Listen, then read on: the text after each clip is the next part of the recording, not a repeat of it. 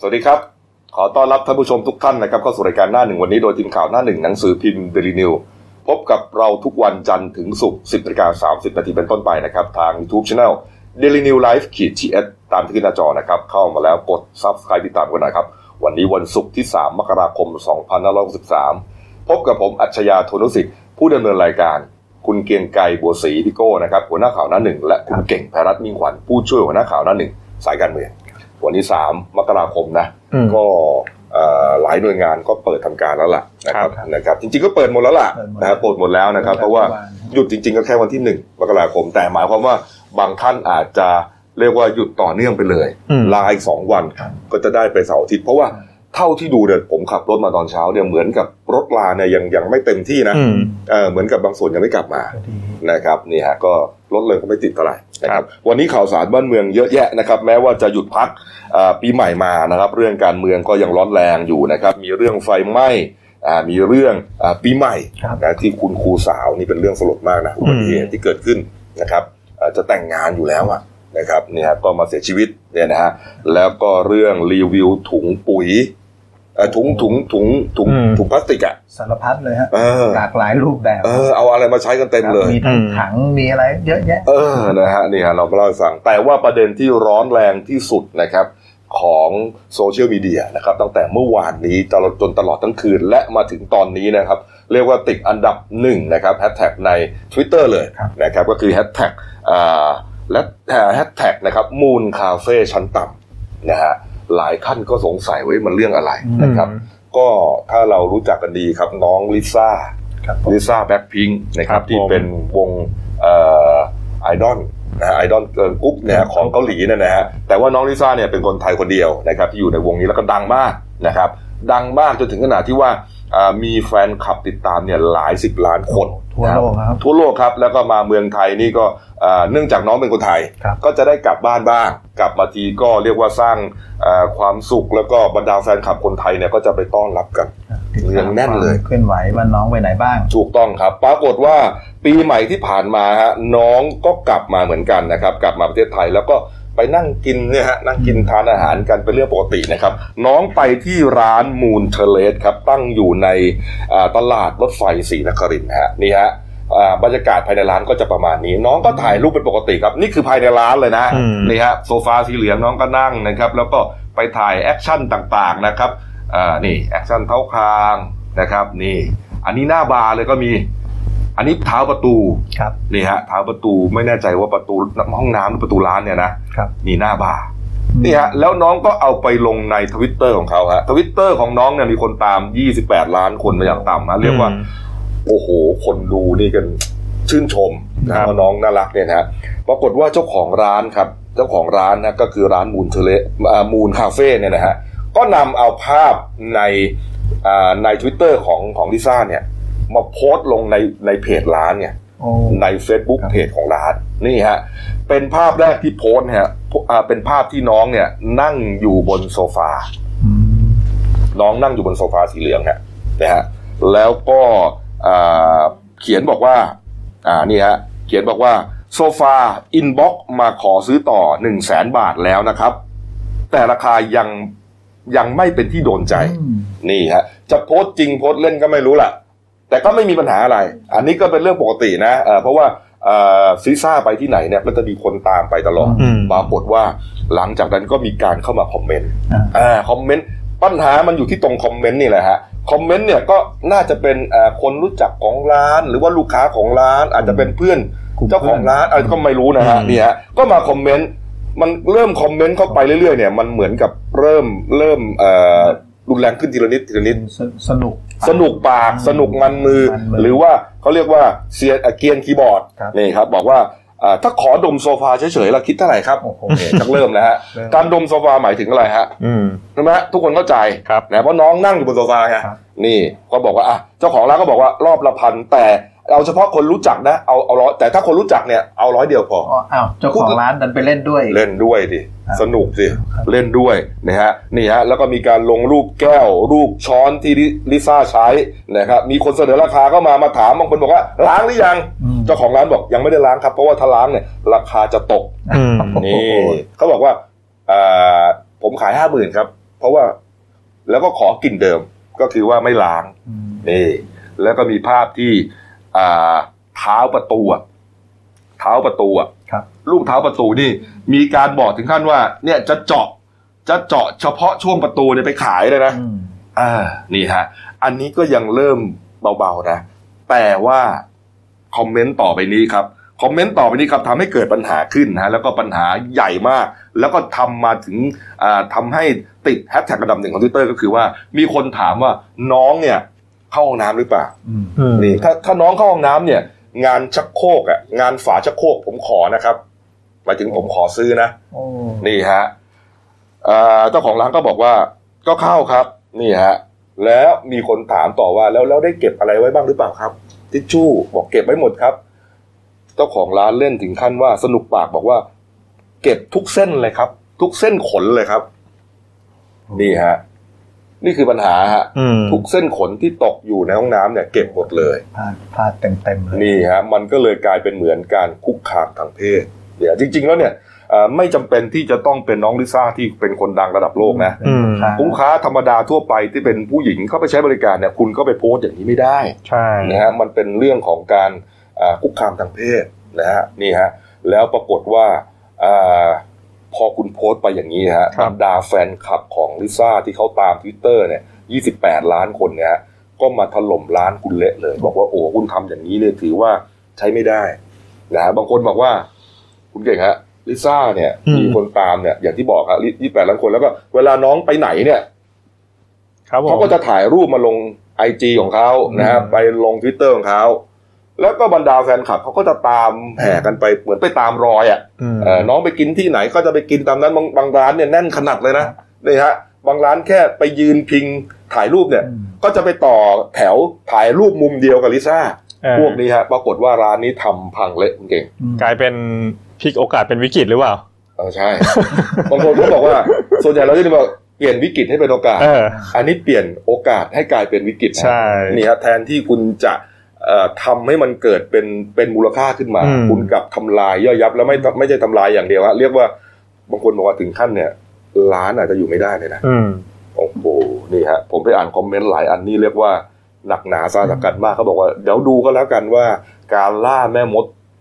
ในโซเชียลมีเดียเนี่ยมันรุนแรงขนาดไหนอืมโอ้โหแล้วตอนนี้เราเข้าไปตรวจสอบที่ Facebook ของร้านเนี่ยนะฮะปิดไปแล้วโอ้แต่ว่าก่อนหน้านี้ครับนี่ฮะทางเจ้าของร้านเนี่ยได้ออกมาเออ ขอโทษนะฮะผ่าน Facebook นะฮะ at Messi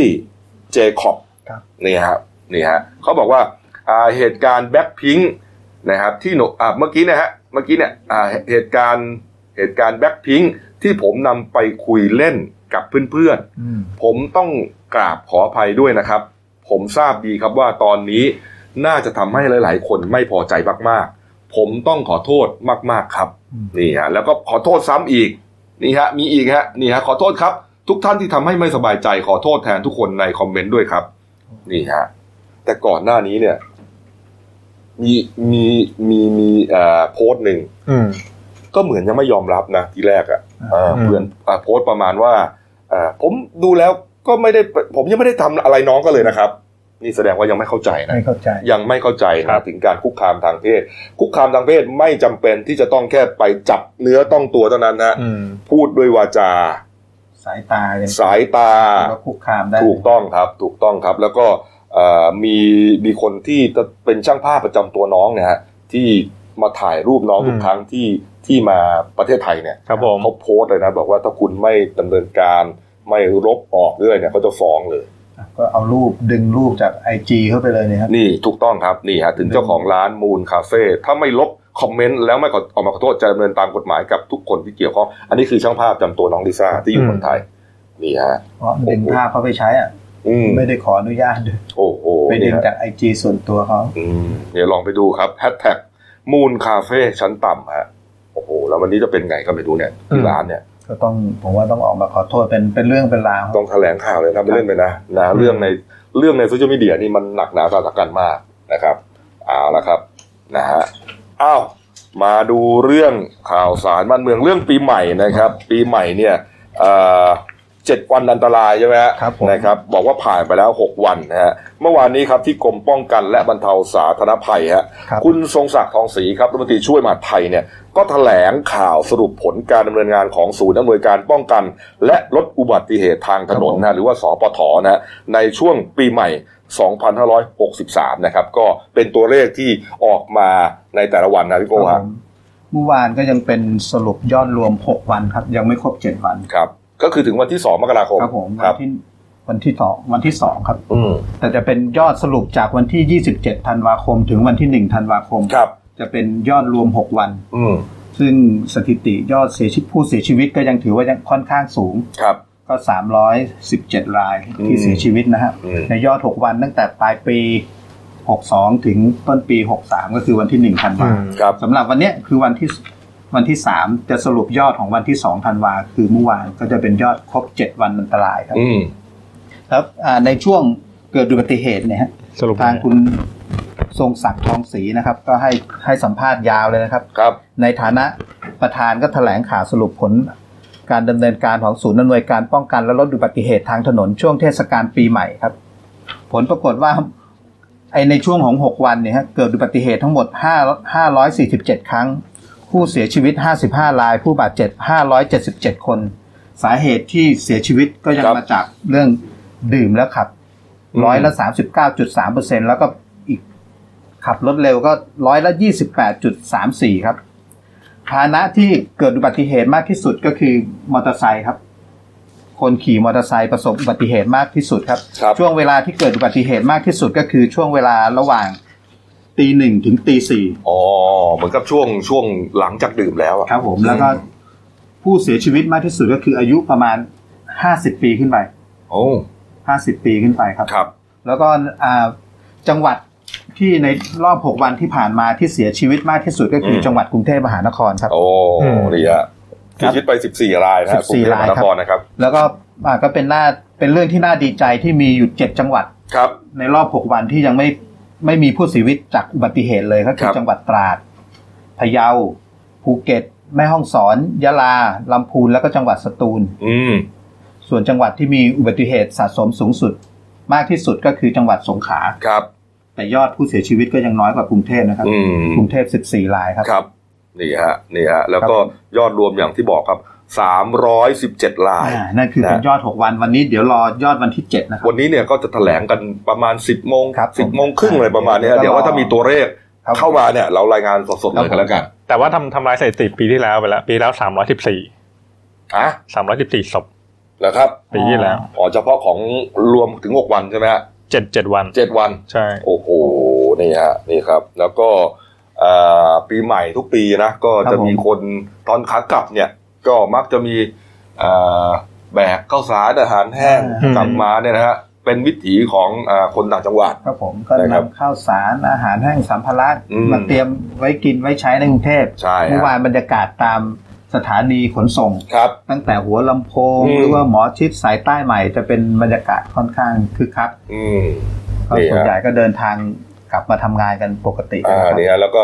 ใส่กล่องเนี่ยไม่ใช่เสื้อผ้านะครับผมนะเป็น บ้าอ่าข้าวสารบ้านที่ทำนาก็จะเอาข้าวสารมานะ บ้านปลูกหอมก็เอาหอมมาครับผมนี่ฮะ ลดภาระค่าครองชีพ ถูกต้องครับอืมนี่ครับเป็นภาพที่เราเห็นเป็นอย่างชินตาในทุกเทศกาลครับผม เดี๋ยวสงกรารจะยิ่งเยอะกว่านี้อีกนะฮะสงกรารเนี่ยคนต่างจังหวัดจะกลับกันเยอะกว่าปีใหอันม่นี้คือเหมือนว่าหลังจากไอ้รณรงค์เกี่ยวกับป้องกันอุบัติเหตุช่วงปีใหม่ ครับซึ่งบิ๊กตู่ก็คือท่านนายกครับ ก็มาได้ให้ให้ได้ให้ความคิดเห็นเกี่ยวกับเรื่องเนี้ย อืม เหมือนก็อยากจะให้ดูว่าเป็น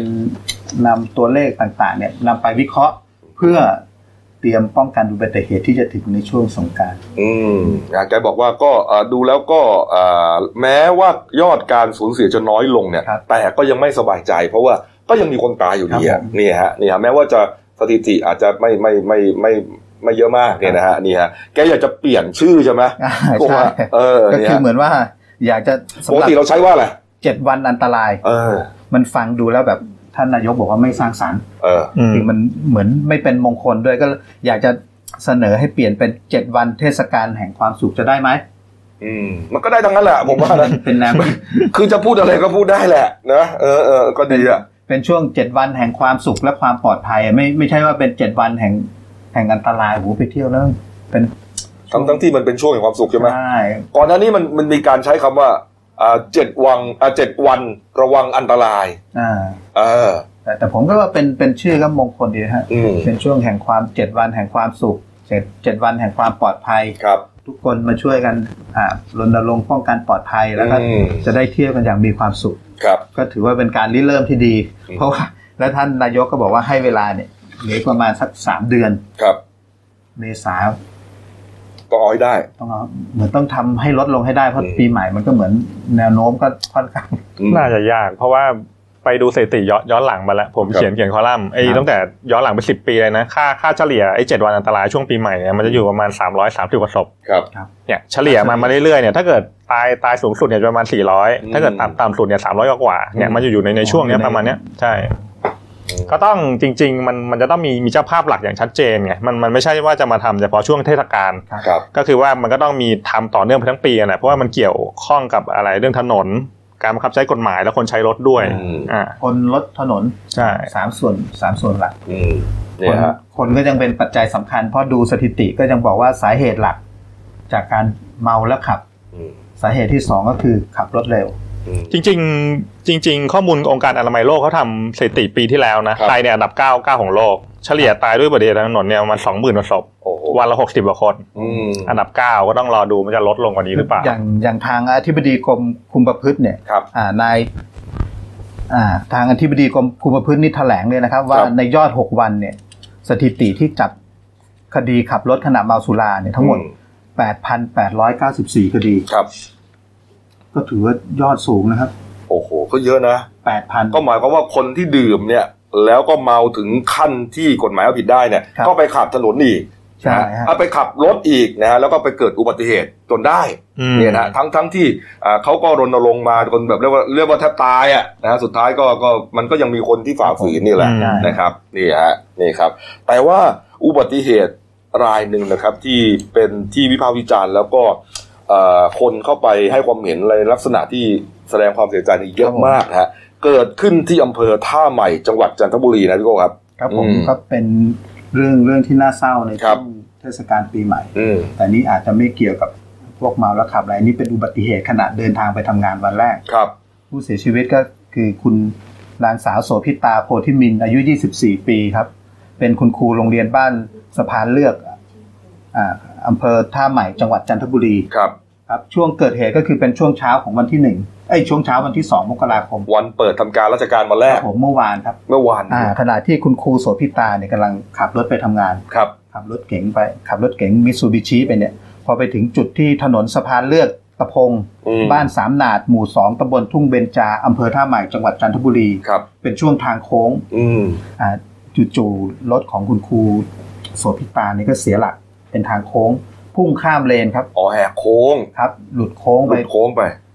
ก็ฝั่งตรงข้ามมีรถปิกอัพมาพอดีเลย ก็ประสานงานกันอย่างจังเออ แต่ว่าช่วงทางโค้งเนี่ยชชถนนเส้นเนี้ยเขาบอกว่ามันมีเกาะกลางถนนอยู่ด้วยนะอ่าครับคงจะแบบว่าอืม ก็คือเหมือนฉลับ ข้ามเกาะไปเลยครับ แล้วก็ไปชนกับคู่กรณีนะครับ คู่กรณีก็คืออ่าขับรถกระบะโตโยต้าสีบอลเทาฮะบอใบไม้วอแหวน 9957 จันทบุรีครัฮะบมีคุณพิชัยจิรวัตรนะฮะเป็นคนขับรถกระบะอ่าคู่กรณี คุณพิชัยเนี่ยเอ่อเนี่ยมายืนให้สัมภาษณ์ได้ด้วยนะครับก็คือไม่ได้รับบาดเจ็บนะเอ้ยแล้วก็ประสานงานกันยังไงเนี่ย คือคือเหมือนว่าพอรถฉลับรถของอาคุณครูโสภิตามันก็เหมือนจะหัก หักนิดนึงอะอืมก็เลยโดนโดนรถของคู่กรณีชอ๋อนี่ฮะดูสภาพนะฮะนี่คือสภาพที่เกิดเหตุเลยนะฮะอ่าคุณครูเนี่ยขับรถทางขวานะอ่าครับมิผซูบิชิ Mitsubishi สีขาวสีขาวนะครับ แต่ว่าอ่าคู่กรณีคือคุณพิชัยเนี่ยอ่ากระบะครับเหมือนกระบะเนี่ยไปชนเต็มลำเลยครับนะฮะแล้วก็อ่าตัวรถกระบะก็ไม่ได้ยุบมาครับอ่าคุณพิชัยก็เลยไม่ได้บาดเจ็บอะไรมาก แต่คุณครูฮะเสียชีวิต เสียชีวิตโอ้ที่โหเบาะที่นั่งคนขับเขาบอกว่าคุณครูเนี่ย คุณอ่าคุณครูโสภิตาเนี่ย เพิ่งจะเอ่อย้ายมาใช่ไหมเพิ่งเพิ่งจะบรรจุเป็นครูได้สามเดือนครับผมนี่ฮะนี่ฮะแล้วก็วันที่เกิดเหตุเนี่ย เป็นวันเปิดเรียนวันแรกกำลังจะขับรถไปทำงานครับ โอ้โหนี่ฮะแล้วก็พอไปย้อนดูใน Facebook ของคุณครูโสภิตาอืมซึ่งก็โพสต์ไว้เมื่อช่วงปลายปี 2562 นี่คครัรับ ไม่กี่วันนี่เองฮะครับ ก็โพสต์ถึงเรื่องเกี่ยวกับว่าเตรียมจะแต่งงาน อืมนี่ฮะก็โพสต์มาที่ 29ธันวาคมอ่าครับว่ามีกำหนดจะแต่งงานวันที่ 29กุมภาพันธ์2563 ก็เหลืออีกเดือนเดือนเดือนกว่า2เดือนอะๆสองปลายเดือนครับผมนะครับเนี่ยแล้วก็บอกว่าเป็นวันดีด้วยเลิกดีด้วยก็มีสี่ปีมีครั้งครับเขาโพสต์อย่างนี้นะครับ บอกว่า my husband แล้วก็ติดแฮชแท็ก29 February 2020ครับอ่าแฮชแท็ก beam ฟุก the wedding ครับ บีมก็น่าจะเป็นคุณครูนี่แหละ ฟุกก็น่าจะเป็นแฟนหนุ่มครับนี่ฮะปรากฏว่า โอ้โห คนไปคอมเมนต์แบบแสดงความเสียใจหนักเลยอะอะไรกันอะไรมาก ทั้งลูกศิษย์ทั้งครอบครัวทั้งเพื่อนอืมหลังคุณครูเสียชีวิตนะฮะแฟนหนุ่มที่ชื่อว่าฟุกเนี่ยครับก็มาโพสต์ข้อความบอกว่า my fight hashtag มันจบแล้วไอ้เสือ hashtag 29 February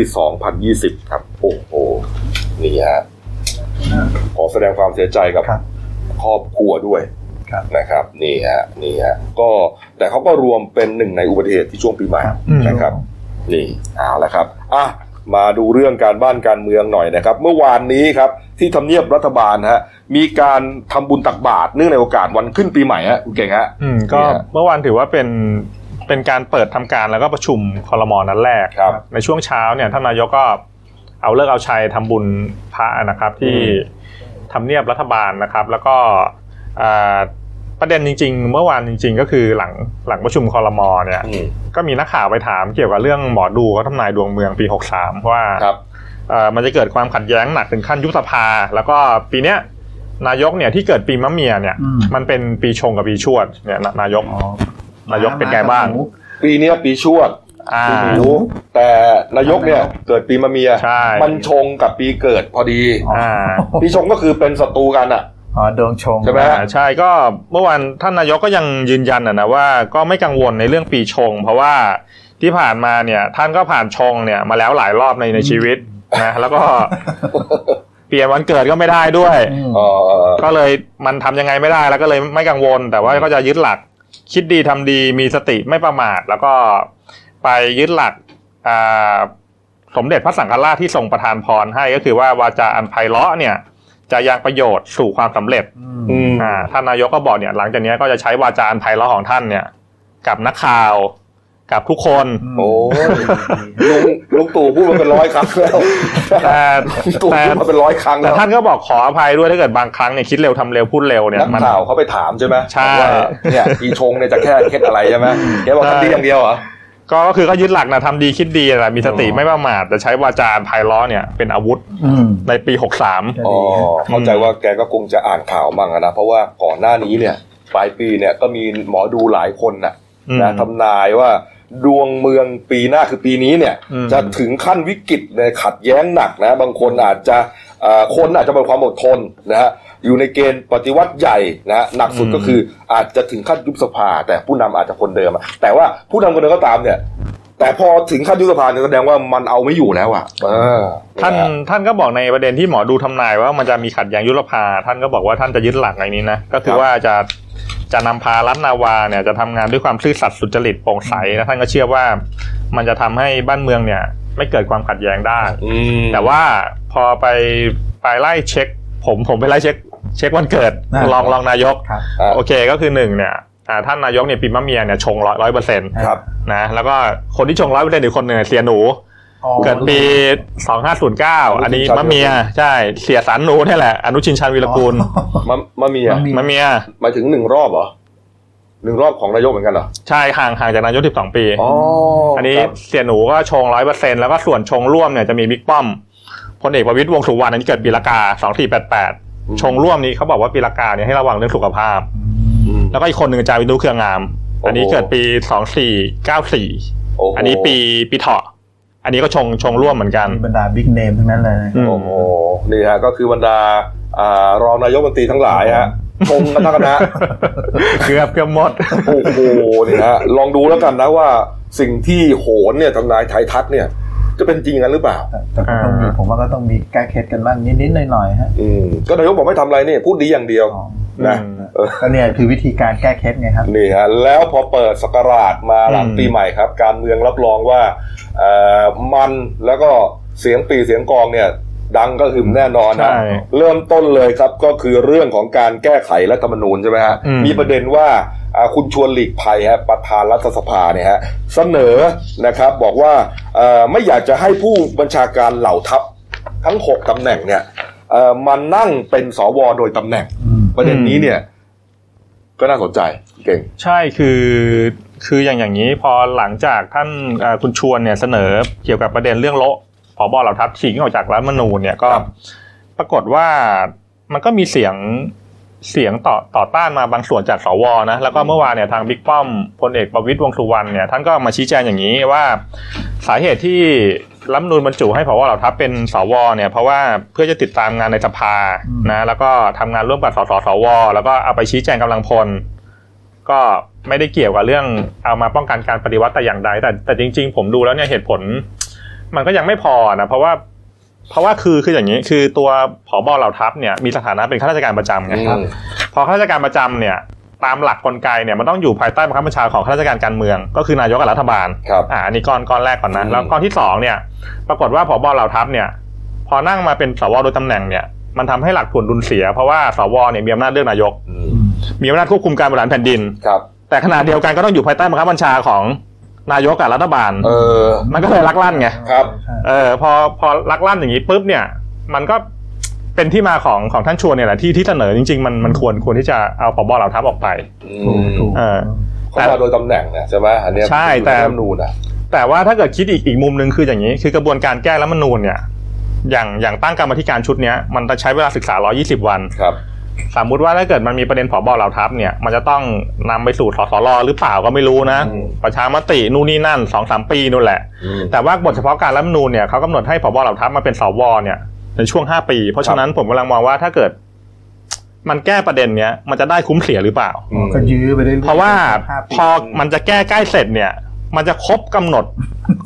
ของบทเฉพาะการพอดีอ๋อมัน มันเหมือนทำไปก็ก็เสียเปล่า ใช่แล้วก็ประเด็นก็คืออย่างนี้ ถ้าเกิดเราไปแตะอำนาจหน้าที่สวเนี่ยมันจะแก้ไม่ได้เอาทั้งหมดนะ เพราะว่ารัฐธรรมนูญเนี่ยเขาบอกว่าการแก้เนี่ยต้องใช้เสียงสวเนี่ยหนึ่งในสาม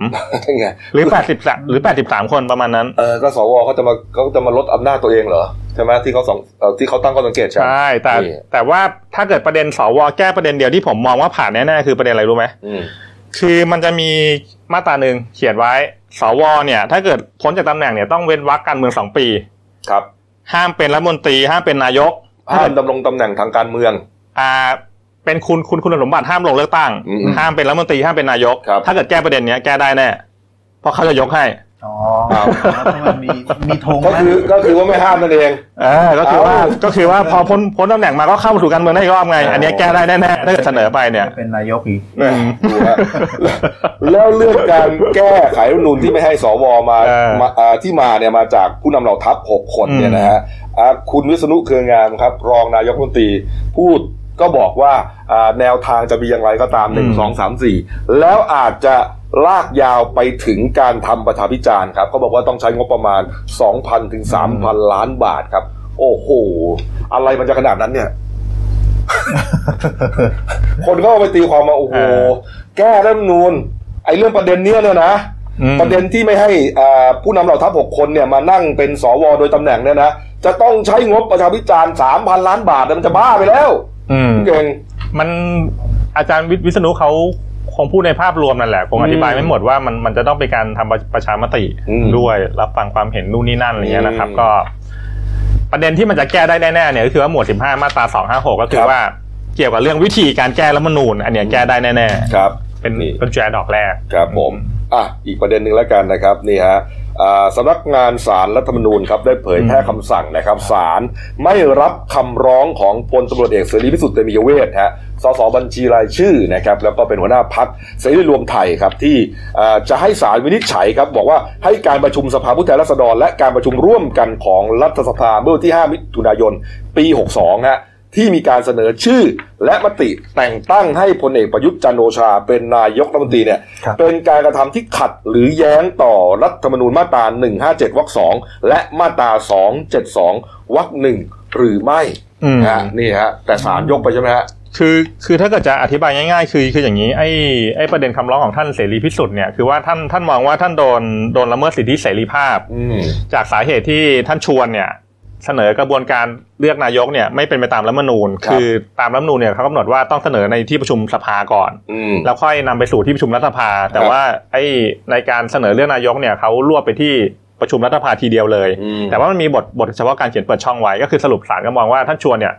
ทำถูกกระบวนการอืมก็คือที่ณเสรีพิสุทธิ์ร้องมาเนี่ยอ่าไม่ไม่ไม่เข้าข่าย อ่านะครับก็คือยกยกคำร้องไปอืไม่เข้าข่ายนี่ครับเอาละครับอืมอะ พอสมควรนะครับ การบ้านการเมืองคุณเก่งมีอะไรเพิ่มเติมไหมอ่าไม่มีแล้วครับครับ ผมนี่ฮะเอามาดูปิดท้ายอ่าเบรกนี้ครับที่การ์ตูนขาประจำของบุญขวดอะไม่อันนี้นี่เหลือกินจริงๆนี่ฮะก็เป็นสุนัขพันธุ์อ่าอังกฤษบูลด็อกอืมครับเนี่ยไอ้หนายย่นเนี่ยนะเนี่ยน้ำลายยอดหยดย้อยเลยนะแล้วก็ดุหน้าตา จริง ๆเขาไม่ได้ดุนะ พันธุ์เนี้ยอืมแต่หน้ามันดุเองอ๋อนะแล้วเขาไปวิจัยมาแล้วว่าเขาบอกว่าเป็นพันธุ์ที่ฉลาดน้อยที่สุดแล้วอืมมันมึนๆอย่างเงี้ยนะมันไม่ได้ดุนะหน้าตามนดุเองเอาละแต่ว่าอ่าโดยโดยรูปลักษณ์เขาก็เหมือนหมาดุเนี่ยนะนี่ฮะแล้วก็เขียนว่าดุดุอะไรฮะหวงชามข้าวแก้รัฐธรรมนูญยังต้องเก่งห่วงชามข้าววางเอาคุณอยู่เก่งบนว่าไปเลยบ้านฮะภาพนี้ก็นี่ไงมีคำบรรยายคำเดียวว่าดุนี่ไงเออแต่ข้างบนพานนั่นเป็นอะไรนะอาหารอาหารหมาอาหารเม็ดอะไม่ให้ใครมาแย่ง ใช่ไงไม่ให้ใครมาแก้รัฐธรรมนูญไงเขาดุไงอ่าก็น่ะน้ำลายน้ำลายแล้วแหมผมก็ไม่อยากจะพูดนะว่าผมไปนึกถึงใครนะเนี่ยเหรอครับเอ๊ะไม่มีหรอกผมไม่ได้นึกถึงใครแล้วนะฮะก็นึกถึงหมาอ๋อนิบูลด็อกนั่นแหละผมว่ามันน่ารักน่ารักนะครับจริงเหรอมันตัวกระปุกยายากระปุกลุกตัวอะไรนะกระปุกลุกดูเออนะมันขาสั้นๆผมเคยเลี้ยง อันเนี้ยมันก็จะขามันจะสั้นๆหน่อยนี่แล้วหางสั้นๆเอาเอาละพักครู่เดียวครับกลับมาช่วงหน้าครับดราม่า เป็กผลิตโชคครับเมื่อวันเขาดาวน์ที่เซ็นทรัลเวิลด์นะครับมีไฟไหม้นะครับทั้งที่มอเกษตรนะครับแล้วก็ราบสิบเอ็ดครับผมนะครับแล้วก็มีไล่ออกเจ็ดตำรวจนะครับที่ยะลาเขาให้ไปตั้งด่านนะกวดขันวินัยยาเสพติดอะไรต่างๆ ปรากฏว่าไปสูบยาบ้ากันอ๋อนี่ยกด่านเลยอะเออเกือบยกด่านนะครับแล้วก็มีรีวิวงดใช้ถุงพลาสติกนะโอ้โหน่ารักมากนะเริ่มแล้วครับครับผมพักครู่เดียวครับ เดี๋ยวกลับมาคุยข่าวกันต่อครับ สวัสดีปีใหม่ ใจชื่นจิต สุขทุกทิศ ทั่วไทยสดใสแสน ลาปีหมู ส่งน้องหนูเข้ามาแทน ขอแฟนๆเดลินิวไลฟ์ไกลโลคา ถามหาเงิน ขอให้เงิน เต็มกระเป๋า โอ้ยเลี้ยงงูเห่า กินกล้วยจะฉกขา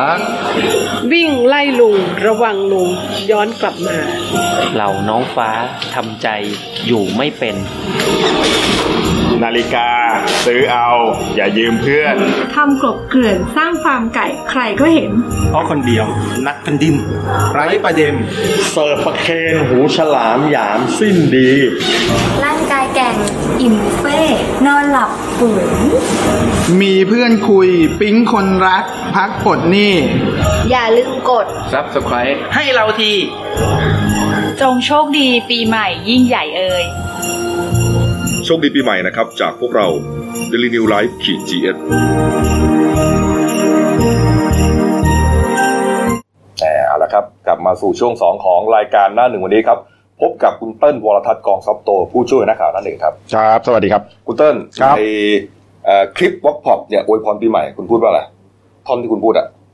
ที่ต้องให้ผมพูดให้ได้ใช่ก็ไหมพูดมาพูดมาผมอยากรู้ก็ผมบอกว่านาฬิกาซื้อเอาอย่ายืมเพื่อน คุณบอกใครเนี่ย ก็บอกทุกคนนี่ไงก็เมื่อก็เมื่อกี้ก็บอกคราวที่แล้วก็เว้นที่แล้วก็เข้าไปก็บอกว่าในนาฬิกาเรารุ่นเดียวกันเลย เออซื้อเออซื้อเหมือนกันใช่ไหมอ๋อนาฬิกาพี่กับผมอะผมไม่ยืมใครมา เนี่ยรุ่นเดียวกัน เออเอ้านะครับอ่าปีใหม่ก็ยังมีประเด็นดราม่าอยู่ครับนะครับเขาดาวน์คืน 31 ต่อเนื่องเช้าที่ 1 มกราคม ครับก็มีจัดงานกันหลายที่ครับนะครับอ่าที่ถ่ายทอดสดเลยเนี่ยก็คือที่เซ็นทรัลเวิลด์ครับ ถ่ายทอดสดถ้าผมจะไม่ผิดช่องสามผมก็ดูอยู่นะอืมเอ่อดูอยู่ที่บ้านนั่นแหละนะครับอ่าฮะก็ปรากฏว่าอ่ามันมีประเด็นดราม่ามานะตอนที่ดูถ่ายทอดสดเนี่ยเราก็ไม่รู้หรอกแต่หลังเวทีเนี่ยเขามีเรื่องกันอยู่ ก็คือว่าอ่าช่วงที่อ่านักร้องขึ้นโชว์เพลงเขาก็จะไล่มานะฮะแล้วก็อ่าที่ผมดูนานที่สุดก็คือน้องน้องปามี่อืมอ่าน้องปามี่ในร้องหลายเพลงอยู่นะสามเพลงหรือยังไงนี่แหละครับนะครับเขาบอกว่า ในคิวงานเนี่ยหลังจากปามี่ร้องเสร็จเนะฮะจะต้องเป็นคิวต่อก็คือคุณเป๊กผลิตโชคอ่าฮะจะต้องขึ้นร้องต่อหน้ากากเลยนะหน้ากากนะจิงโจ้จิงโจ้หน้ากากจิงโจ้ใช่ไหมอ่านี่ฮะต้องขึ้นน้องต่อครับ แต่ปรากฏว่าในการถ่ายทอดสดแล้วก็ในงานจริงเนี่ย ไม่ได้ขึ้นอ่าเออพอปามี่แล้วก็เหมือนกับว่าเอ่อเขาดาวน์เลย เหมือนกับอืมเวลามันกระชั้นชิดไงอ่าคือมันไม่สามารถเลื่อนได้เหมือนกับรายการอื่นที่เอ่อเอ่อ ทดเวลาสักห้าอ่านาทีไม่ได้ เพราะว่าเขาดาวน์มันต้องเป๊ะตามนั้น เพราะเขาอ่าต้องนับถอยหลังถูกไหมฮะครับก็ปรากฏว่าเอ่อคุณเป๊กเนี่ยไม่ได้ขึ้นอืมทีนี้แฟนคลับก็โอ้มีภาพนะคุณเป๊กร้องไห้เลยโอ้โหยืนอยู่หลังเวทีเหมือนกับว่าตัวเองเตรียมตัวมาไงเตรียมตัวขึ้นมาร้องเพลงนี่ฮะ แล้วก็เหมือนถูกตัดคิ้วออกอะเออ ก็เลยเสียใจนี่ครับ แล้วก็บรรดาแฟนคลับเนี่ยก็เข้าไปต่อว่าอ่าผู้จัดงานนะ ไม่ว่าจะเป็นศูนย์การค้าเซ็นทรัลเวิลด์ รวมถึงเออเขาเรียกว่า organize อะครับ organizer เนี่ยนะครับที่ครับเป็นคนจัดงานเนี่ยว่าโอ้โหทำไมทำไมไม่จัดงานให้มันครบแล้วไปเชิญเขามาอืมมันเหมือนไม่ให้เกียรติเขานี่ฮะอืมทางศูนย์การค้าเซ็นทรัลเวิลด์เนี่ยต้องถึงขั้นออกมาแถลงการณ์ขออภัยเลยนะนี่ฮะเขาบอกว่าอ่าศูนย์การค้าเซ็นทรัลเวิลด์ขออภัยเป็นอย่างสูงจากเหตุการณ์ที่เกิดขึ้น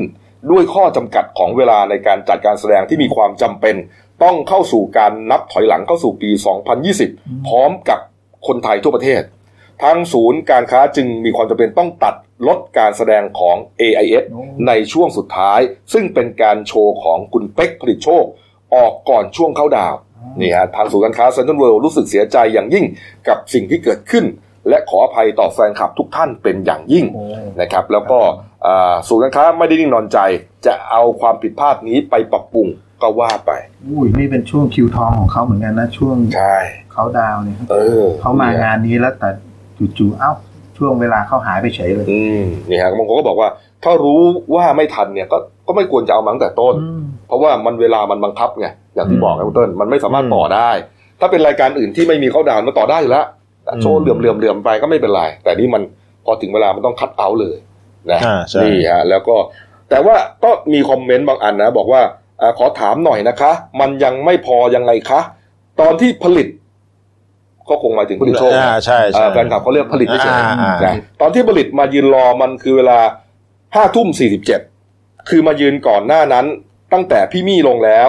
แล้วในตารางตอนแรกบอกห้าทุ่มสี่สิบถึงห้าทุ่มห้าสิบ มันไม่พอยังไงคะ ถ้าคิดว่าไม่พอก็ควรจะไม่ใส่ไปแต่แรกนะคะ นี่แล้วก็มีวิพากษ์วิจารณ์กันพอสมควรอืมเขาก็จะได้ไปงานอื่นได้ ใช่เพราะโอ้โหนี่คิวทองเอองานอื่นอาจจะเชิญไปก็ได้ เชิญครับ มันก็ต้องเลือกอะอ่าถูกไหมใช่เลือกการเดียวมันวิ่งรอบไม่ไหวอะนะแล้วช่วงเขาดาวน์เนี่ย มันต้องอยู่ที่ใดที่หนึ่งอ่าฮะนะครับนี่ฮะอะก็เป็นประเด็นดราม่าที่เกิดขึ้นครับนะครับ เอาฮะมาอีกเรื่องหนึ่งครับ วันที่สองมกราคมนะช่วงวันแรกของการเปิดปีใหม่เนี่ยนะครับเปิดทำงานปีใหม่เนี่ยนะครับ ก็อ่ามีเหตุเพลิงไหม้อ๋อเกิดขึ้นที่ที่สถานที่ราชการสำคัญสำคัญ ในท้องที่สอนอบางเขนเนี่ยสองสแห่องงนะที่เติ้ลอ่าอืมเริ่มตอนเที่ยงคืนสี่สิบก่อนครับ อ่า คืนของคืนวันที่สองอะเกิดเหตุเพลิงไหม้ภายในอาคารสถาบันวิจัยพืชนะฮะเอ่อวิจัยพืชสวนครับ ของกรมวิชาการเกษตรภายในมหาวิทยาลัยเกษตรศาสตร์ครับก็เอ่อทางเจ้าหน้าที่เนี่ยระดมรถดับเพลิงไปประมาณ5อาคารไปถึงปุ๊บเนี่ยพบว่ามันเป็นอาคารเก่าชั้นเดียวอืมซึ่งมีเนื้อที่เนี่ยประมาณหนึ่งไร่โอ้นี่ใกล้ๆแบ่งเป็นแบ่งเป็นอ่าหมวดยานยนต์ ห้องเก็บของห้องเก็บเอกสารแล้วก็โรงอาหารเก่า ซึ่งเป็นโรงอาหารเก่าที่อ่าไม่ได้ใช้งานแล้วนะฮะครับส่วนหมวดยานยนต์เนี่ยก็จะเป็นที่พักชั่วคราวสำหรับอ่าคนขับรถที่รอเข้าเวรอยู่ แล้วก็ห้องเก็บ เก็บเอกสารทางการวิจัยสำคัญทางเกษตรก็เป็นจำนวนมาก อันนี้แหละสำคัญ ทางรปภเนี่ยบอกว่าอ่าช่วงขณะที่ปฏิบัติหน้าที่เข้าเวรอยู่เนี่ย เห็นประกายไฟเอ่อเอ่อเกิดขึ้นที่สายไฟในโรงอาหารเก่าอืมก่อนที่จะลุกลามไปสายไฟเส้นอื่นๆอ่าแล้วก็เลยเรียกคู่เวรเนี่ยมาช่วยใช้ถังดับเพลิงสี่ถังดับ เอาไม่อยู่อืมก็เลยทั้งต้องแจ้งเจ้าหน้าที่มาให้เอารถดับเพลิงมา ปรากฏว่าอ่า เสียหายทั้งอาคารเลยครับครับ อืมก็ทางอ่าทางคุณสุรเดชปัดฉิมกุลนะครับอ่าทางรองอธิบดีกรมวิชาการเกษตรเนี่ยครับบอกว่าทางต้นเพลิงเนี่ยเป็นอาคารปฏิบัติการใหม่สำหรับเตรียมตัวอย่างผลผลิต ซึ่งอยู่ติดกับอ่าโรงจอดรถ ก่อนจะลุกลามมายังอาคารหมวดยานยนต์ที่อยู่ติดกันครับอ่าแล้วก็เป็นสถานที่เก็บเอกสารเก่าทางราชการเพื่อรอการทำลายตามระบบสารบัญนะฮะอืมแล้วบางส่วนก็เป็นวัสดุสำนักงานที่ครับอ่าเป็นห้องเก็บของอืมก็อ่าหลังอย่างนี้ทางกรมวิชาการเกษตรเนี่ยจะตั้งคณะกรรมการสอบสวนถึงสาเหตุข้อเท็จจริงอืมทีนี้ทางคุณมนัญญามนัญญาไทยเศรษฐ์เนี่ยครับทางอ่ารัฐมนตรีช่วยทางเกษตร ก็บอกว่าอ่าเบื้องต้นเนี่ยได้รับรายงานมาทางเบื้องต้นว่าอ่า ไอทางผลงานวิจัยเนี่ย มันเป็นผลงานวิจัยหลายปีแล้วที่เป็นเอกสารเนี่ย เก็บไว้ก็คงไม่กระทบกับการด้านการทำงานมากนะ เพราะว่าอ่าไอข้อมูลสำคัญเนี่ยจะถูกเก็บไว้ในคอมพิวเตอร์อ๋อดีอ่าก็เดี๋ยวรอรอดูว่าอ่าเขาจะตั้งคณะกรรมการสอบสวนยังไง พวกเราเนี่ยเข้าไปบ่อยนะครับเอ่อเข้าไปในมอเกษตรเนี่ยนะฮะก็ครับบางทีก็เหมือนไปทานข้าวอืมนะครับที่นั่นเนี่ยโรงอาหารใหญ่ แล้วก็ร้านอาหารเยอะแล้วก็ครับราคาถูกเพราะใช่ขายนิสิตไงอ่า ก็ผมก็จะเห็นนะผ่านไปทุกครั้งเนี่ยมันมีหลายอาคารที่มันเก่านะครับอันนี้เนี่ยชัดเจนอะถ้าอย่างที่รปภบอกนะ คือสายไฟมันไหม้ใช่ไหมใช่โอ้โหมันเก่าไงบางทียี่สิบสามสิบปีอะพวกสามสิบปีแล้วฮะอาคารเนี่ยนะเนี่ยเออเนี่ยแล้วก็อีกหลายอาคารนะ บางทีครับมอเกษตรเนี่ยมหาวิทยาลัยเกษตรศาสตร์เนี่ยอาจจะต้องเอ่อมาสังคายนาพอเป็นไม่งั้นมันอาจจะเกิดพอเป็นอาคารเก่าเนี่ย แน่นอนเลยสปริงเกิลไม่มีใช่ก็ไม่มีนะครับ แล้วก็ไม้สายไฟมันเปื่อยมันอะไรใช่ไหมอ่ามัมันก็เกิดรัดวงจรกันได้ โดยตัวของมันเองอะครับอ่าไม่มีใครไปทำอะไรอย่างเงี้ยแล้วก็อาจจะเกิดเหตุอีกนะก็หาทางป้องกันกันแล้วกันส่วนนะครับอีอีกกเรื่เรื่อองงนะอีกเรื่องหนึ่งครับเป็นช่วงค่อืมำช่วงค่ำอ่าที่ท้องที่สนบางเขนเหมือนกันครับก็เกิดเหตุอ่าโรงนอนภายในกรมทหารราบที่11รักษาพระองค์ถนนพหลโยธินเนี่ยฮะครับแขวงอนุสาวรีย์เขตบางเขนอืมก็ทางเจ้าที่ก็ระดมรถน้ำดับเพลิงไปไปตรวจสอบครับก็อ่าใช้เวลาอ่าประมาณ 30นาทีอืมอ่าพบว่าเป็นโรงนอนอะสูงสองชั้นครับมีแสงเพลิงลุกไหม้เต็มที่เลย ก็อย่างอย่างที่เห็นในภาพเนี่ยฮะก็ใช้เวลาประมาณ 30นาที เพลิงสงบครับอ่าทางทางเจ้าหน้าที่เนี่ยบอกว่าปกติเนี่ยจะมีทหารเนี่ยเฝ้าเฝ้าเวรอยู่ในอ่าแล้วก็อ่าแต่ยังสาเหตุเนี่ยยังไม่ทราบว่าเกิดจากเพราะอะไรครับอ่า ปัจจุปัจจุบันเนี่ยไม่มีใครพักอาศัยอยู่อืมเอ่อในในโรงนอนนี้แล้วนะฮะก็ก็เลยอ่าเลยยังไม่ทราบว่าสาเหตุมันเกิดจากอะไรครับ ทีเนี้ยเนี่ยไอจุดเกิดเหตุเนี่ยมันอยู่ห่างจากถนนพหลโยธินเนี่ยเข้าไปประประมาณ2-3กิโลเลยนะถึงเหรอเขาบอกอ่าเนี่ยที่ที่ในข่าวมีรายงานว่าว่าเข้าไปประมาณ2-3กิโลเข้าไปข้างในเออข้างนอกเลยมองไม่เห็นว่าเออเกิดอะไรขึ้นกันอ่าอ่าแต่ก็มีภาพมาได้ก็เดี๋ยวเดี๋ยวเห็นว่าประสานอยู่ระหว่างรอประสานทางกองพิสูจน์หลักฐานเข้าไปตรวจสอบอยู่ ผมนี่ก็เคยเข้าไปแต่ผมไปบ่อยจังแล้วไปหลายที่จังเลยเนี่ยเนี่ยย่านนี้รู้สึกไปบ่อยนะเออมันอยู่ล่าใกล้สุดผมดีนิวผมก็เข้าไปครับไปซื้อต้นไม้อืมต้องมีใช่แล้วแล้วปกติเนี่ยเขาจะไม่ให้ผ่านตรงนี้อ๋อเอ่อผมจะต้องไปเข้าประตูอีกฝั่งหนึ่งอะประตูที่มันใกล้ๆกับวัดประศรีอะอ่าแล้วมันก็จะเข้าไปที่เรือนขายต้นไม้ของของบรรดาเอ่อข้าราชการทหารอะครับแต่บางทีเนี่ยมันมันกลับรถไกลแล้วบางทีรถมันติดผมก็เลยอืมขอเข้าไปประตูใหญ่เลยพอเข้าประตูใหญ่บางทีทหารเขาก็ให้เข้าแต่ต้องครัแลบกบัตรแลกบัตรก็จะผ่านลูก โรงนอนพวกเนี้ยอืมเออก็จะเห็นเป็นโรงนอนเก่าๆเลยนะอ่าเออ แล้วก็แบบเก่าอะสองชั้นนะข้างล่างก็เป็นใต้ถุนครับเออข้างบนก็เออเป็นโรงนอนเหมือนกับ ก็เราก็มองโอ้โหทำไมมันเก่าจังวะเนี่ยนะนี่ตอนคุณต้นไปเรียนรอดอได้เข้าไปเรียนที่ราชเวทไม่ไม่ผมเรียนที่ศูนย์ใหญ่วิภาวดีอืมแล้วก็อีกปีหนึ่งก็ไปเรียนที่สนามเป้า เพราะรอดอต้องบางบางใช่ครั้งขึ้นไปนั่งเรียนตรงนั้นก็มีใช่ครับนี่ฮะแล้วก็เอ่อ อย่างที่บอกเนี่ยนะก็เอ่อไม่แล้วก็ไม่รู้ว่าเกิดจากอะไรใช่ครับมต้องรอกองพิสูจน์หลักฐานครับนี่ครับก็สภาพใกล้เคียงกับที่มอเกษตรคืออาคารเก่าเก่าถูกต้องเก่าไม่มีใครอยู่ครับครับผมเอาเอาละครับมาอีกเรื่องหนึงฮะนี่ก็เกี่ยวเนื่องกับปีใหม่เหมือนกันนะอือฮึเนี่ยเกิดขึ้นที่จังหวัดยะลาครับเขาบอกครับว่าเอ่อตำรวจนปภสพยะหาจังหวัดยะลาครับอ๋อเขาให้ไปตั้งด่าน นะฮะตั้งด่านในเขตเทศบาลครับอำเภอเมืองยะลาครับนะครับ ด่านเกี่ยวกับเรื่องปีใหม่ยาเสพติดอะไรพวกนี้นะปรากฏว่า ไปเสพยาบ้าซะเองฮะอืมเจ็ดนายเขาบอกว่าเกือบยกด่านเลยนะพี่โก้อืมโอ้โหก็เป็นเป็นตำรวจอะไรวะเนี่ยปภเออจากจากสพยะหาก็ถูกเหมือนว่าระดมระดมกำลังครัเข้าบมาดูแลความเรียบร้อยช่วงปีใหม่ที่อืมในพื้นที่เทศเทศบาลนครเมืองยะลาครับ แล้วก็พอดี ผมว่าน่าจะมีพิรุธอะไรบางอย่างอืมกลายเป็นว่าตำรวจจับตำรวจอืมตำรวจปราบปรามยาเสพติดของยะลาก็ไปจับตำรวจนวพที่มาตั้งด่านปีใหม่เนี่ย เอาอันดับแรกไปตรวจคนที่ป้อมป้อมนี้ก่อนเลยครับครับจุดจุดเกิดเหตุเนี่ยฮะอยู่ที่ป้อมป้อมตำรวจที่ตั้งด่านตรวจปีใหม่ฮะครับ จุดตรวจเมืองทองเขตเทศบาลนครยะลาฮะอืมอำเภอเมืองจังหวัดยะลา เหตุเกิดเมื่อคืนวันที่หนึ่งครับ ตำรวจปสปราบปรามยาเสพติดเนี่ย ไปจับตำรวจนปภทั้งเจ็ดนายที่ป้อมเลยครับ โอ้โห ทุกคนเจ็ดนายพบยาบ้าหมดเลยเอาตอนนี้อืมพอค้นเจอที่ป้อมปั๊บไปค้นต่อที่ห้องพักเขเขาไปจับที่ป้อมก่อนเลยฮะจับเจอยาบ้าที่ป้อมเลย โอ้โหเจ็ดนายทุกคนมียาบ้าหมดแล้วก็ขยายผลไปค้นต่อที่ห้องพักอ่าอ้าวคราวนี้ เจอยาบ้าเพิ่มเติมอีก โอ้โห เบื้องต้นให้การรับสารภาพบอกว่ามีเอาไว้เสพแต่ชุดจับกลุ่มไม่เชื่อ เพราะว่าปริมาณมันเยอะ เยอะกว่าที่จะมีไว้เสพก็เลยดำเนินจับกลุ่มทั้งหมดไปดำเนินโอ้คยดีไม่ต้องบอกแล้วครับ มีไว้เสพก็หนักแล้วครับ มีไว้เสพก็เป็นปัญหาแล้วฮะเป็นเรื่องแล้วฮะจับกลุ่มดำเนินคดีแล้วก็ส่งฝากขังศาลไปเมื่อวานเรียบร้อยแล้วอืมแต่ทั้งหมด ยื่นยื่นขอประกันตัวครับ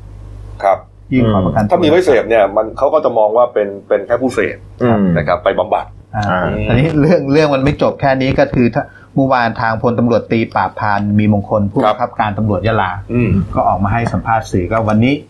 จะดำเนินการให้ออกจากราชการตามขั้นตอน โอ้โหนี่คือครับคือคุณโดนสองเด้งโดนคดีอาญาโดนให้ออกจากราชชัดราชการแล้วก็ เด้งที่สามก็คือดำเนินการทางวินัยอืมก็อาจจะอาจตั้งกรรมการสอบทั้งตัวเจ็ดนาย แล้วอาจจะโยงไปถึงผู้บังคับบัญชาอีกอ่าดูแลลูกน้องยังไงฮะนี่ฮะทั้งเจ็ดนายมาจับอ่ายาหาเป็นชุดครับปฏิบัติการพิเศษอืมมาช่วยให้ดูแลรักษาความสงบปีใหม่ ไม่แล้วด่านนั้นน่ะมีตำรวจอยู่กี่นายก็ก็อาจจะเยอะกว่านั้นอาจนิจะดเยอะหน่กอยว่านั้นแต่ชุดนี้มาจาก อำเภอยะหายกชุดเลยเจ็ดนาย แต่มาช่วยดูแลความสงบโอ้โหในอำเภอเมืองเอาอืมก็เลยโดนไล่ออกยกยกอืมชุดเลยก็โดนดำเนินคดีอาญาด้วย อืมตอนนี้ประกันตัวไปสู้คดีครับครับอืมเอาเอาละครับอ้าวมาปิดท้ายข่าววันนี้ฮะเนี่ยเรื่องดีๆหน่อยก็แล้วกันนะครับ กรณีที่ทางการนะครับ โดยมีคุณวราวุฒิศิลปะอาชาครับรัฐมนตรีทรัพยากรธรรมชาติและสิ่งแวดล้อมครับนะฮะเป็นเหมือนกับเป็นหัวขบวนนำทีมอะอ่านนะฮะในการลด ละเลิกครับ การใช้ถุงพลาสติก ครับ โดยเริ่มต้นเนี่ยวันที่หนึ่งมกราคมอ๋อ ที่ผ่านมานี่เองนะฮะ แล้วก็เขาบอกว่าจะจะขอความร่วมมือ ครับหนึ่งปี หนึ่ง อ่าปรับเปลี่ยนพฤติกรรมอ่า นะปรับเปลี่ยนพฤติกรรมในการใช้ถุงพลาสติกนะครับ แล้วก็พอปีหน้าเนี่ยจะเป็นกฎหมาย ครับ เอ่อห้ามใช้ อืม ทีนี้ไอการปรับเปลี่ยนก็จะเริ่มจากร้านค้าต่างๆ ไม่ว่าจะเป็น superstore ขนาดใหญ่นะฮะอ่าบิ๊กซีโลตัสอะไรพวกเนี้ยนะครับ แล้วก็ห้างสะดวกซื้ออ่าเซเว่นอีเลฟเว่นนะครับอันนี้ทุกตรอกซอกซอยมีหมดเนี่ยอ่าก็จะไม่แจกถุงกันเลย เริ่มวันที่หนึ่งมกราคมที่ผ่านมาวันก่อนผมก็ไปซื้อครับเขาก็เขาผมก็ซื้อเยอะไงอืมคือถ้าชิ้นเดียวเนี่ยมันก็ถือกลับบ้านที่มันหลายอัน น้องก็บอกว่าไงวะเขาบอกว่าเอ่อเขาก็คงจะเตรียมการมาว่าบางทีคนอาจจะยังลืมอืมครับก็เลยเตรียมการมาว่าเขาจะถามบอกว่าเอ่อที่คุณเอ่อลูกค้าจะใช้ถุงสำรองไหมคะอืมอ่าก็คือว่าเขามีให้นะครับแต่ให้รู้ว่า ให้รู้ไว้ว่านี่คือถุงสำรองนะอืมเขาเลิกใช้แล้วเราก็โอ้ขอโทษขอโพยเขาอะอืมขอใช้แล้วกันเดี๋ยวครั้งต่อไปเราจะถุงผ้าไปครับนี่ปรากฏว่าในโลกโซเชียลมีเดียครับเขาก็แชร์ภาพนะฮะเป็นการรีวิวครับหลายคนก็จะเอาอุปกรณ์ต่าง ๆ เนี่ย ไปซื้อของที่เซเว่นอีเลฟเว่นนี่นะนี่รถอะไรเนะคเอรับอเขาบอกว่าเอากระถุงผ้าไป แต่หมอนี่เอารถขนถุเอ่อรถเข็นปูนรถเข็นปูนนะอ๋อปูนผสมไป อ่า นี่ก็ถ่ายรูป นี่ อันนี้ชะลอมนะ เออนี่อันนี้ชะลอมอ้าวมาเรื่อยๆนี่ถุงปุ๋ยถุงน้ำตาลถุงน้ำตาลถุงน้ำตาลนี่โอ้พี่คนนี้เอาหม้อหม้อหุงข้าวเหนียวมาเลยอะโอ้โหกระติกเขาเรียกหม้อหุงข้าวเหนียวเนี่ยมีกระติกมีกระหม้อมีกระติกด้วยเออนี่หนักสุดเลยฮะนี่ฮะ ที่ตากไอ้ปลามุ้งมุ้งไว้ตากเอามุ้งมุ้งตากปลาไม่ให้อ่าแมงวันมาตอมใช่ใช่ไหมใช่เอาละนี่อันนี้อะไรกระถัแตงงถังถังถังพลาสติก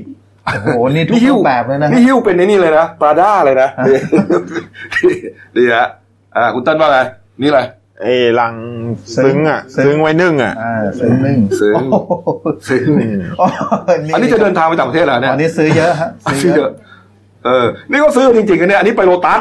นี่อันนี้เทสโก้โลตัสเนี่ยเพราะเวลาไปห้างใหญ่ๆจะซื้อเยอะไงฮะเออแล้วมันไม่มีถุงแล้วทำเป็นเล่นไปนะนี่ฮะเออโอ้โหนี่เอาเข้ามาได้ด้วยเหรอเนี่ย นี่ฮะ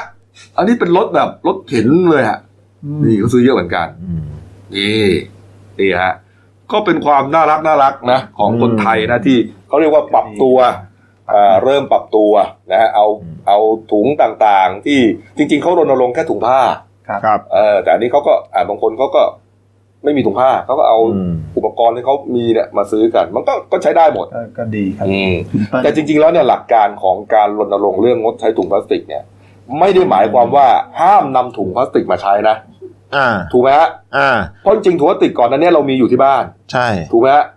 เราเอาถุงนั้นมาได้ใช่แล้วก็ใช้ซ้ำไงอ่าไม่ได้หมายความว่า ผมถือถุงพลาสติกมาแล้วโอ้โหนี่มึงนี่มึงไม่ได้ผิดความเดียวตามอะไรขนาดไม่ใช่นะคือทางร้านไม่แจกไม่ทำเพิ่มอืมแต่ถุงที่เรามีอยู่เนี่ย เอามาใช้ได้ใช่ถูกไหมฮะเอาติดตัวไปแล้วมันพับง่ายไงอืมพับง่ายกว่าถุงผ้าถูกไหมฮะพับแบนๆใส่กระเป๋าหลังใส่กระเป๋าอะไรเงี้ยอ่าพอไปถึงเนี่ยอ้าวควักขึ้นมาเลยถุงมันเริ่มเลยครับ ก็ใส่ได้หมด พอถึงบ้านเอาของออกไอ้ถุงนี้ก็เก็บพับใช้ใหม่ ก็ได้เหมือนกันนะครับ ไม่จำเป็นต้องหอบกระเป๋งกระเป๋งอะไรมากันให้มันวุ่นวายเนี่ยนี่เมื่อวานไปบิ๊กซีมานี่ผมสิบกว่าใบอะทุกทั้งบ้านนะผมไปทีไปกับพ่อแม่นะครับ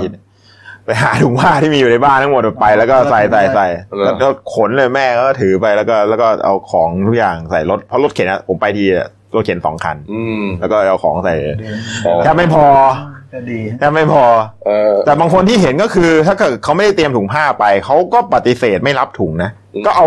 สินค้าทุกอย่างใส่รถเข็นแล้แล้ววก็ก็เข็นไปที่รถตัวเองอ๋อแล้วก็โกยใส่รถไปก็ได้ อ่าเห็นนี่เออเอองั้นก็ดีอ่าก็ง่ายดีครับนะครับนี่ฮะก็เป็นเรื่องของการปรับตัว นะครับครับ นี่ฮะเอาละครับ เออปีใหม่นะก็มีอะไรใหม่ๆเยอะๆนะให้ให้ให้เราได้ปฏิบัติเนยนะครับนะฮะอะมาดูหน้าหนังสือพิมพ์เราหน่อยนะครับอืมอ้าวมีปิดปิดท้ายนี่ฮะนี่ฮะหนึ่งดาวขอโชว์หนึ่งดาวนิดหนึ่งนี่ นี่ครับ นี่ฮะหนึ่งดาวก็มีหลายรูปนะฮะนี่ อันนี้อะไรฮะพี่โก้ฮะแต่งงานนะอ๋อแต่งงานครับคนละริต้าครับอ่าอืมคุณกรณ์นรงเดชนะครับ เป็นนักธุรกิจแล้วก็เป็นทายาทของ KBN ครับผมนะครับนี่ฮะเข้า เขาเรียกว่าเข้าพิธีกราบขอประทานพรน้อม พร้อมรับประทานน้ำพระพุทธมนต์เพื่อความเป็นสิริมงคลจากสมเด็จพระสังฆราชนะครับที่วัดราชบพิตรสถิตมหาศรีมารามนะฮะแล้วก็จะเข้าพิธีมั่นมงคลสมรสในวันที่ 4 มกราคมพรุ่งนี้ฮะนี่คุณกรณ์นี่เคยแต่งงานไปแล้วครั้งหนึ่งใช่ไหมอ๋อเออแต่งกับคุณหนูเล็กอะอ๋อคุณหนูเล็กทายาทอ่าทายาทปาร์คในเลิศอืมนี่ฮะนี่ฮะอ้าวอีกอีกอีกอันหนึ่งฮะนี่อีกอันหนึ่งฮะนี่นี่ นี่อันไหนอะกรอบไหน นี่ครับนี่ก็นี่ครับนะฮะอ๋อนี่ฮะ นี่ฮะโก้ฮะอ๋อคดีไล่ส้มครับ คดีตั้งแต่ปี 2558 ครับก็ครับเกือบเกือบห้าปีแล้วครับ จะมีชี้ชะตาวันที่ 21 มกราคม คุณคุณสรยุทธ์สุทัศนจินดาอ่านนะครับพิธีกรข่าวชื่อดังครับผมหลังจากที่เอ่อศาลชั้นต้นศาลอุทธรณ์คเนี่รัยบผมพิพากษาจำคุกแล้วนะครับเท่าไหร่นะคุกกี่ปี13ปี4เดือนฮะ สิบสามปีสี่เดือนไม่นะรอลงอาญาฮะในคดีทุจริตอ่าเงินค่าโฆษณาในอืมบริษัทอสมทอืมเกี่ยวกับทางตอนนั้นคุณสรยุทธ์เขาอ่าเป็นเจ้าของบริษัทไล่ส้มครับแล้วก็เหมือนไปมีคดีทุจริตอืมเรื่องเงินค่าโฆษณาร้อยกว่าล้านบาทเออคดีนี้มีจำเลยทั้งหมด 4 คนก็มีทางพนักงานอสมทหนึ่งคนแล้วครัก็บคุณสรยุทธ์แล้วก็พนักงานบริษัทไล่ส้ม แล้วก็ตัวบริษัทไล่ส้มด้วยเป็นจำเลยที่1นถึงสอืม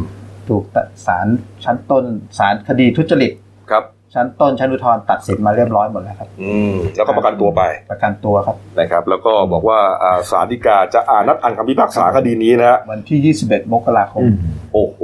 อีกก็อีกสักครับผมยี่สิบวันครับนี่ฮะเป็นวันเดียวกับที่ศาลรัฐธรรมนูญครับนะฮะจะอ่านคำวินิจฉัยกรณีเอ่อเรื่องของคุณธนาธรด้วยนะอืม นี่ก็ถือว่าเป็นจะยุบพรรคคไม่ดียุบปพรรคระวัติศาสตร์ของวงการสื่อมวลชนเหมือนกันนะครับ ใช่ฮะนี่ฮะโอ้โหชั้นดูต้นชั้นอุทธรณ์ไม่รอลงอาญาให้ตัดสินจำคุกเลยครับอืมจับตาดูไว้ดีนะฮะ21มกราคมนี้นะครับครับเอาละครับอะปิดท้ายนะครับ รายการวันนี้จริงๆเนี่ยนะครับ ที่เรื่องสั้นของฉันนะครับ ที่หนังสือพิมพ์เดนิวร่วมกับพันธมิตรหลายหน่วยงานนะครับอ่าฉบับวันที่ฉบับตีพิมพ์วันเสาร์ที่ 4 มกราคม นะครับนี่ฮะเอ่อเสนอเรื่องหุบเขาของคนตาบอดนะครับเนี่ยเขียนโดยอ่าคุณกิติพัฒน์วิริยะนี่อืมเรื่องราวเป็นไงก็อ่านดูครับนี่ผมอ่านทุกวันเลยครับช่วงปีใหม่ไม่ได้อ่านเพราะว่าเอ่อกลับบ้านแต่ต้องอ่านทุกเรื่องเลยนะฮะนี่ครับ อ่านี่ฮะแล้วก็นี่ครับ แล้วก็ที่หน้าของผมเนี่ยนะฮะก็คือยาคูนะครับยาคูอะมีสองสูตรนะครับ ก็สูตรหวานปกตินะครับ สีอ่า สีเหลืองๆเนี่ยฮะที่คุ้นเคยกันนะแล้วก็สูตรหวานน้อย สีเขียวเนี่ยนะครับนี่ข้างนี้เนยนะฮะอืมอร่อยเหมือนเดิมนะครับก็ซื้อหากินกันได้คุณต้นซื้อทุกวันเลยกินทุกวันดีฮะขอสาวยาคูที่มาส่ง ยาคูที่หนังสือพิมพ์เดนิวเนี่ยคัดมาอืมคุณเต้นนี่แหม่คุณซื้อวันละสิบตอดขวดยี่สิบขวดตลอดกินไม่ทันแล้วอะ ช่วงช่วงไอปีใหม่มีกระเป๋าเล็กๆน่ารักเออเออใช่ใช่อ๋ออันนั้นอันนั้นอันนั้นผมสั่งกระเป๋าผมสั่ง คุณก็สั่งในกระเป๋าด้วยเหรอฮะก็สั่งก็สั่งแล้วสั่งกี่ใบฮะ สั่งใบเดียวแต่อ๋อก็สั่งก็เท่าไหร่ร้อยยี่สิบเขาก็ได้ได้มาได้ไปกินบนรถสี่แพ็คอะไรได้เอะไรประมาณนี้เอาเป็นกระเป๋าเก็บความเย็นครับครับก็ขอให้ประสบความสำเร็จนะครับครับเอาเอาละครับครบถ้วนนะครับฝากช่องเราด้วยนะครับเดลินิวส์ไลฟ์ขีดทีเอชนะครับเข้ามาแล้วกด subscribe กดไลค์กดแชร์กดกระดิ่งแจ้งเตือนนะครับ มีรายการดีๆทั้งวันและทุกวันนะครับ วันนี้ก็อ่า